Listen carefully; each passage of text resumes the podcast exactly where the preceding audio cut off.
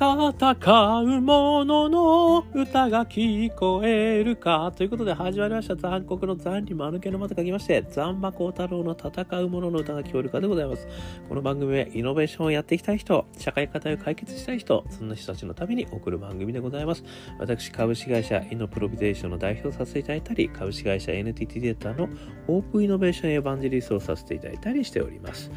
さてさて、本日、えー、2022年ですね、1月6日でございます。えー、もう少しですね、えー、明けて7日になるということでございまして、まあ、正月のですね、えー、第1週、まあ、もしかしたら休んでる方もいるかもしれませんけれども、皆様、お仕事に勤しんで、ね、おられるかというふうに思います。私、え、正月で太った部分をですね、なんとかこの数日でダイエットをしてですね、え、なんとかこう、元に戻したい。ね、しかしまたこれから連休があるみたいなねところで非常にあの大変な状況です。今日も雪降って大変でしたね。皆さん交通は大丈夫だったでしょうか？ということでですね、えー、本日のお話でございますけれども、えー、ハーバードビジネスレビューさんからですね、えー、2月号が届きましてその中でですねめちゃくちゃ面白いお話があったので、えこの中でですね一つ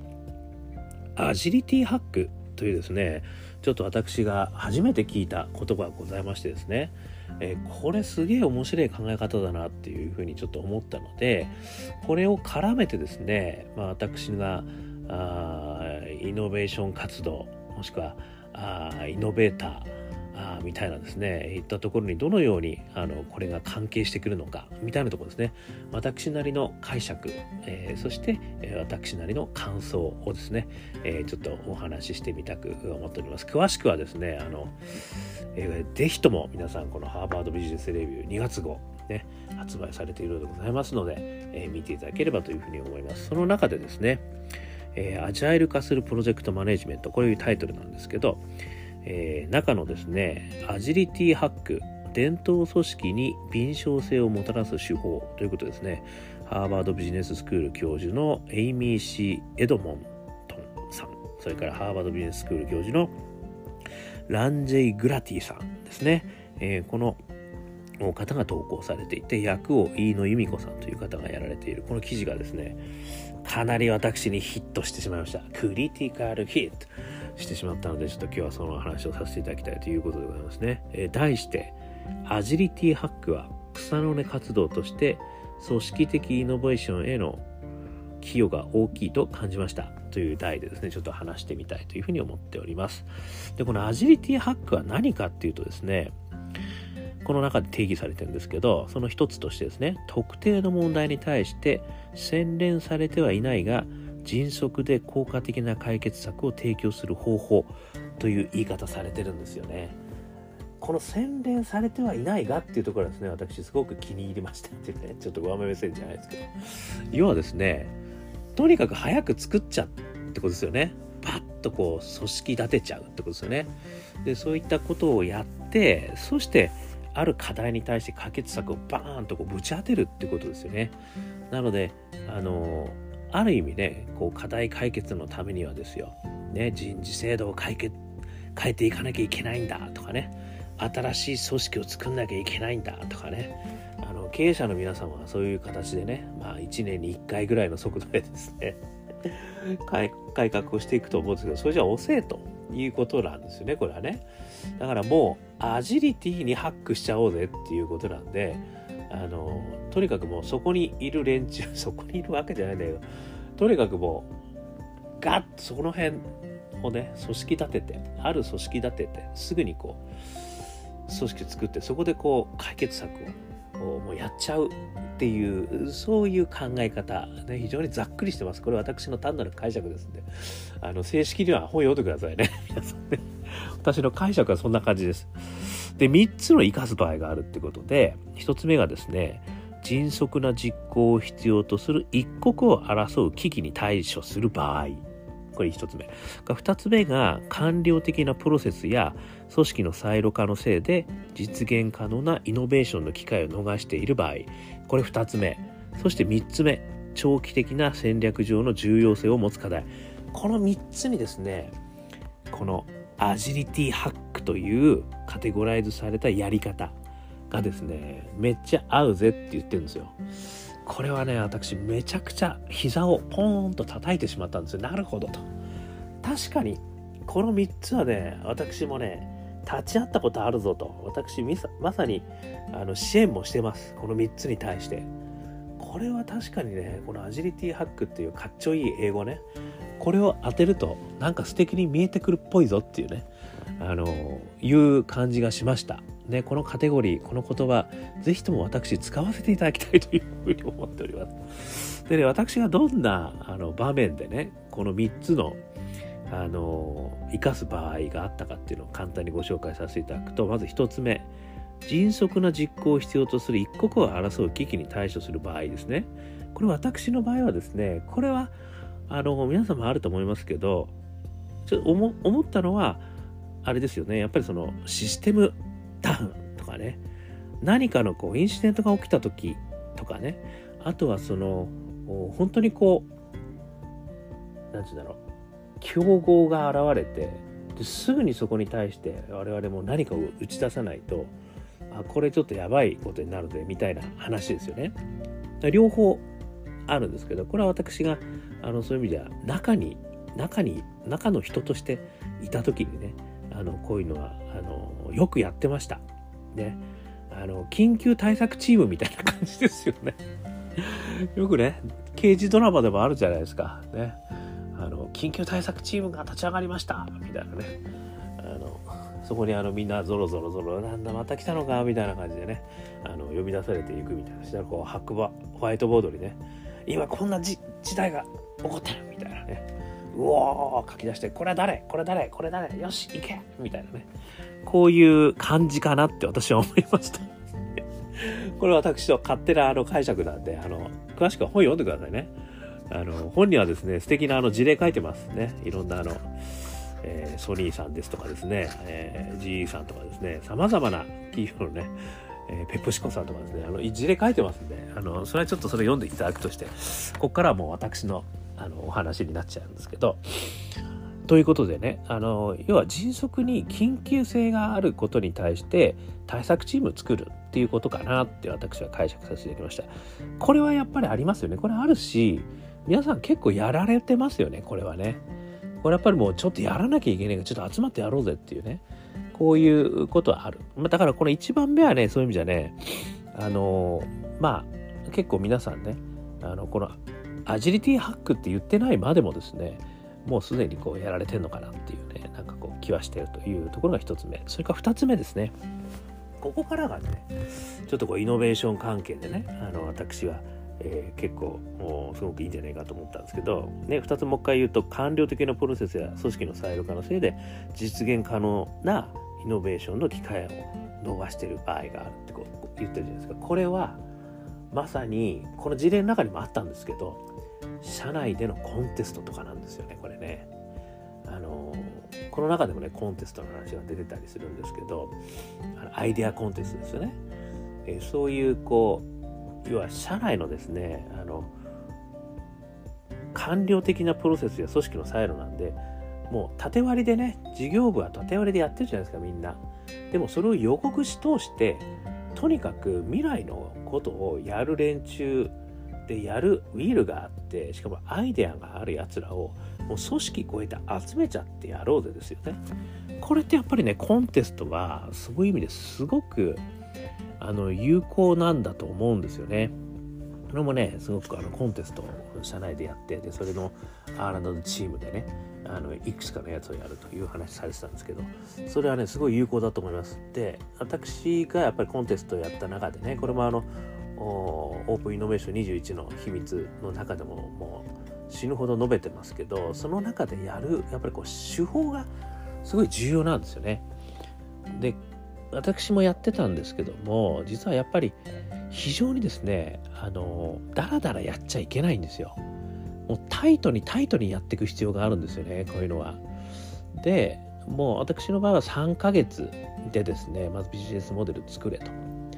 でそのビジネスモデルができるかどうかの判定しますとでそのビジネスモデルかの判定が終わった後ですね今度は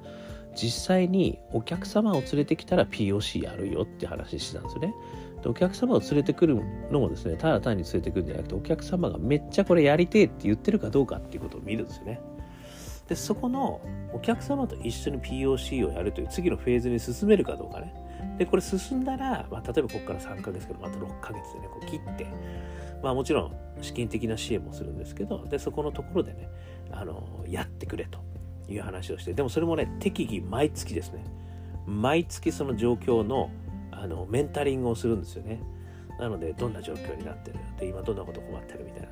でそれをこうマンツーマンでやるんじゃないですよね。それをあの共有化するんですよ。ある意味そのメンバーの中。メンバーっていうのはあの応募してきてるメンバーとか一緒にプロジェクトやってるメンバーとか全部合わせてですね。だから一時期はですね700人ぐらいになってましたそのメンバー。で全部合わせると。でその中で共有しながら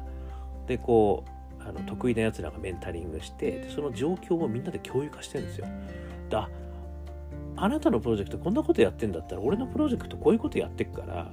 ちょっとここ一緒にやろうぜみたいな話も出てくるんですよね。で今ねこんなこと困ってんだけどできないできるやついないですかねって言ったらあそこのここのやつがねそれできるからあのそいつらと一緒にやった方がいいよとかね。こうやって共有化して、まあ、毎月でもねあのやればですね非常にめんどくさいんですよ。めんどくさいんだけどやっぱりこれぐらいの速度でですね少なくともこれぐらいの速度、まあ、毎週いられれば一番いいですけどね。でも毎週そんなにたくさん人数集めるのはやっぱりね大変なんで。そういう意味じゃねやっぱり毎月で、まあ、限界かなと思ってやってたんですけどそれぐらいでですねあの共有化してそして困ってること共有化してそしてアドバイスし合ってで、えー、一緒にできること一緒にやって、えー、みたいなねあのこの支援体制なんですよねこれねで教育にもなるんですねこれはねだそういった、あのー、実は単なるコンテストやるだけじゃダメで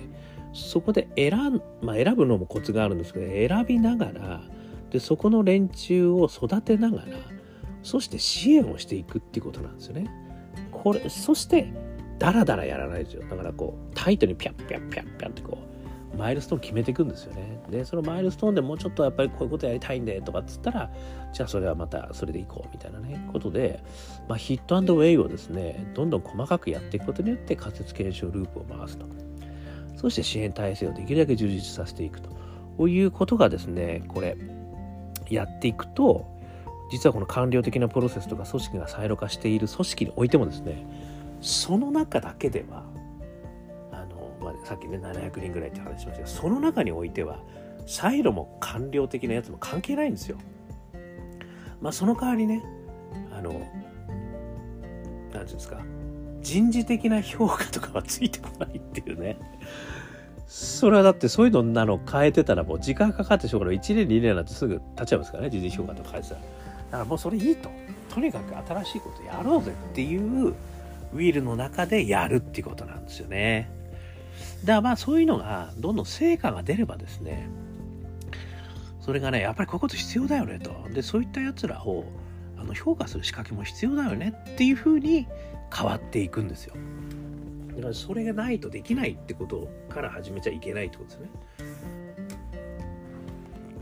だからそれってね、アジリティハック。まあ確かにな。いい言葉だなと思いましたね。うん。そういうこう、社内のね、あの、やりたい連中を集めて、えー、何かをこう仕掛けていくといろんなやり方あると思うコンテストが全部全てじゃないし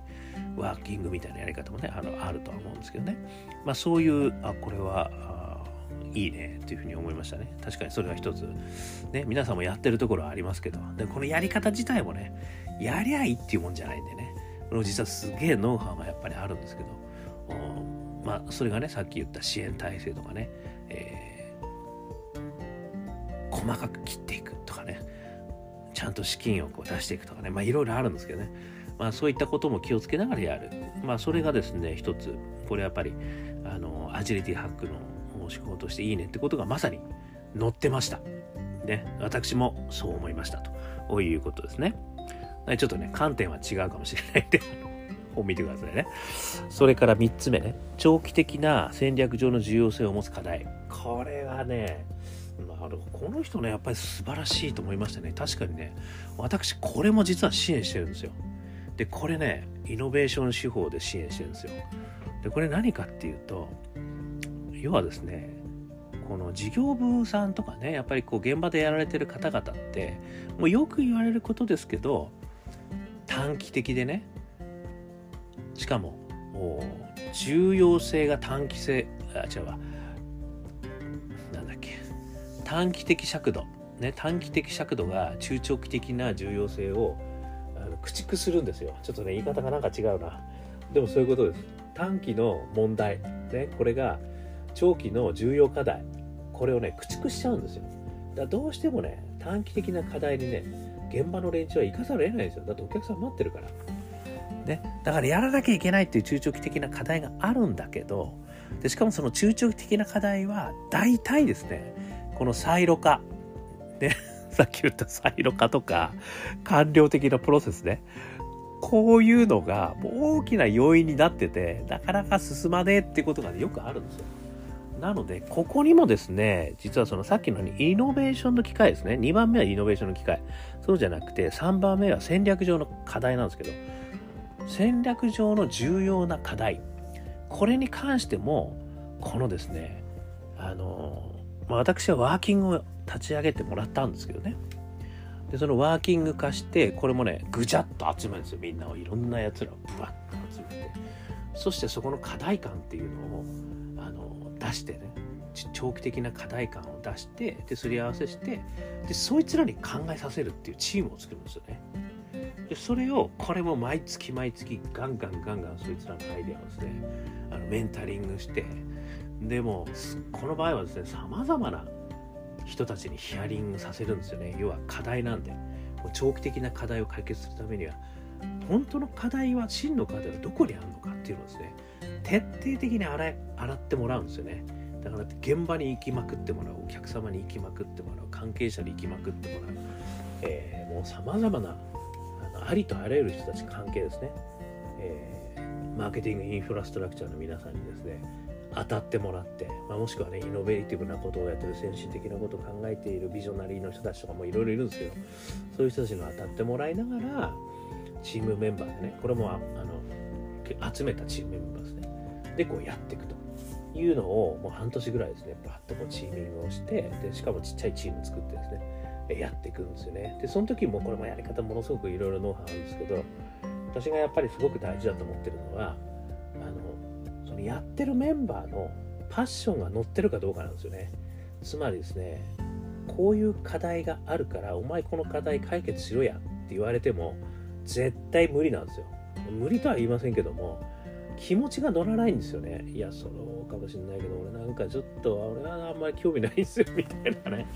ことでも、真面目だから、みんなね、あの、大企業にいる人たちは、はい、わかりましたっつってね、あの、一応やってる風ではあるんですけど、パッション乗ってないから、なんかね、おざなりな解決策になっちゃうってことあるんですよね。だそうじゃねえと、それじゃダメだと。で、私がやるときはですね、その集めたメンバーに課題も考えてもらうんですよね。これ非常に大きなポイントですね。これはあの私も学びながらやらせていただいてるんですけど、あ、そうやった方がね、全然これパッション乗るわと。しかも、やる気が違うんですよ、そのメンバーのね。自分たちでやっぱりこれやりたいっていうふうに思っている課題感なんで、しかもそれが、あ、確かにね、これ、すげえ、あの、課題としてあるんだよ。ちょっとそれやってくれたら助かるわっていうようなところに落とし込んでいくんですけどね。で、それをやっていくとですね、非常に、あの、もう半年ぐらいですね、その連中にこうやってもらうと、もうまあ今まで考えたことのないよね。しかも、あの、ね、重要だけれども、長期の課題なんで、なかなか手をつけたくてもつけられない。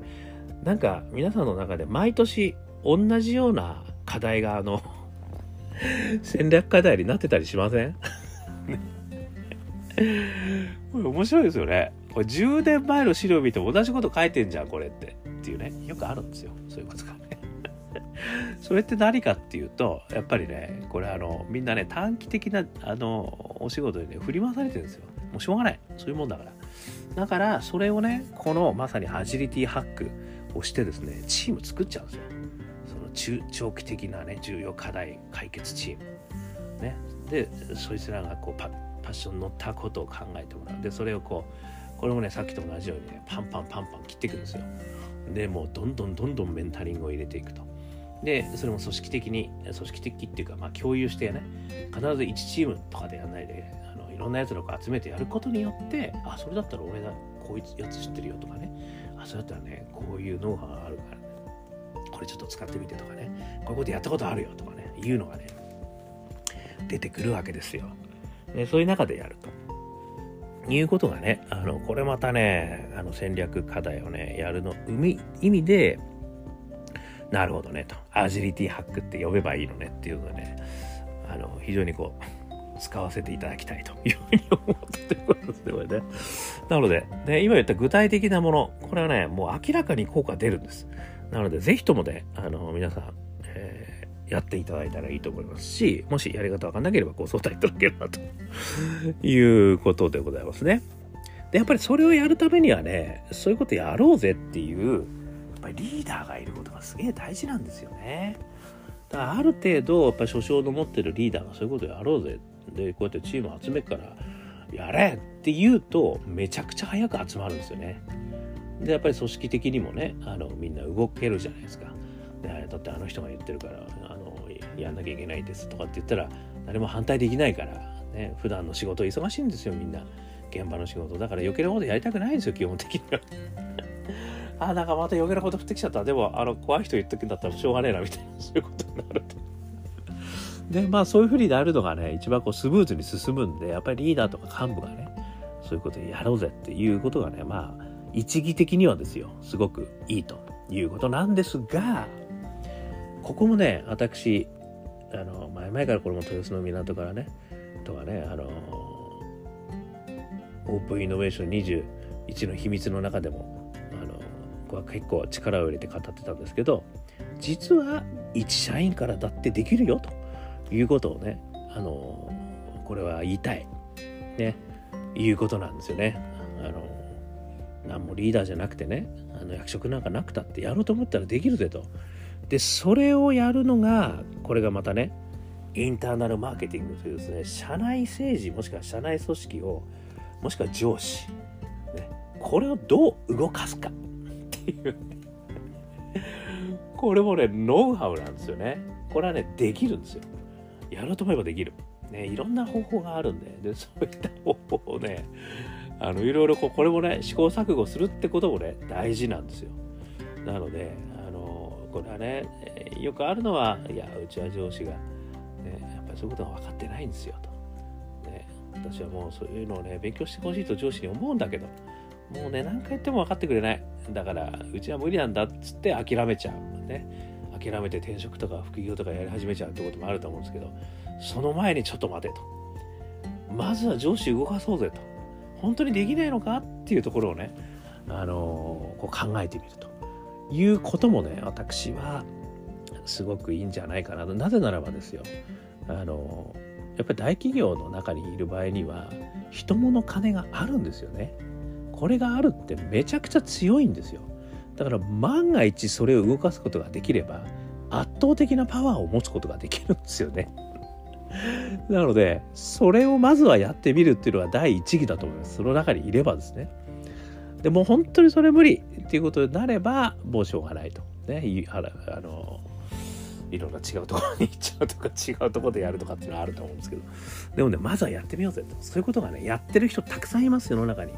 ね、そういう人たちと出会うこともね、出会っていろんな話を聞くみたいなこともね、いいと思います。ということでですね、あの、このアジリティハック、めちゃくちゃいいんじゃねえっていう、このカテゴライズね、あこれさすがいい言葉使いましたねと、えー、発見しましたねっていう感じで、このハーバードビジネスレビュー、フェブラリーですね、2022、アジャイル化するプロジェクトマネジメントのアジリティハック伝統組織に敏捷性をもたらす手法ということで、えーありますので、記事ですね。投稿されてる記事がございますので、ぜひ読んでいただいたらですね、私が言った話はですね、あのほんのちょっとここからエッセンスをあのちょっと紹介させていただいて、それに対して私が勝手な解釈で話してますからね。これ、あのそういう意味じゃ誤解のないように言ってます。勝手な私の解釈及び感想でございますんでね。なので、ぜひともこの本を読んでください。素晴らしい。素晴らしいこと書いてますね。で、私はやっぱこのアジリティハックというですね、この言葉、この言葉はね、すごくいいカテゴライズだなというふうにちょっと思いましたので、ぜひともね、あの、一つのキーワードとしてですね、アジリティハックやってるみたいなね、アジハクやってるみたいな。ちょっと違う、違う意味になっちゃうかまたこれも怒られちゃうかもしれない。アジリティハックやってるみたいな。もしくは知ってるみたいな。とこから始めてもね、いいかなというふうに思ったので、ぜひともですね、えー、大きな組織等、ね、大きな団体、ね、えー、もしくはいろんなところでこう、身動きが取れない、ねえー、ような感じになってる人たちは、ぜひともご一読いただければ、まあ、もしくはね、えー、私と何かこう相談をさせていただければというふうに思いますので紹介させていただきましたということでございました、えー、ということでこの番組はですねアンカー .fm こちらですね毎日配信しておりますのでよかったら登録していただくと毎日ね配信されますから寝る前ランニング中お昼ご飯中ね、えー、通勤時間中ね、えー、聞いていただければ嬉しいです。で、残酷の残に間抜けの光太郎、Facebook、Twitter、Instagram やってますから、えー、もしよかったらコメント、いいね、シェアしていただくと嬉しいです。ということで、今日も聞いていただきましてどうもありがとうございました。ではでは皆様、また頑張りましょうまた明日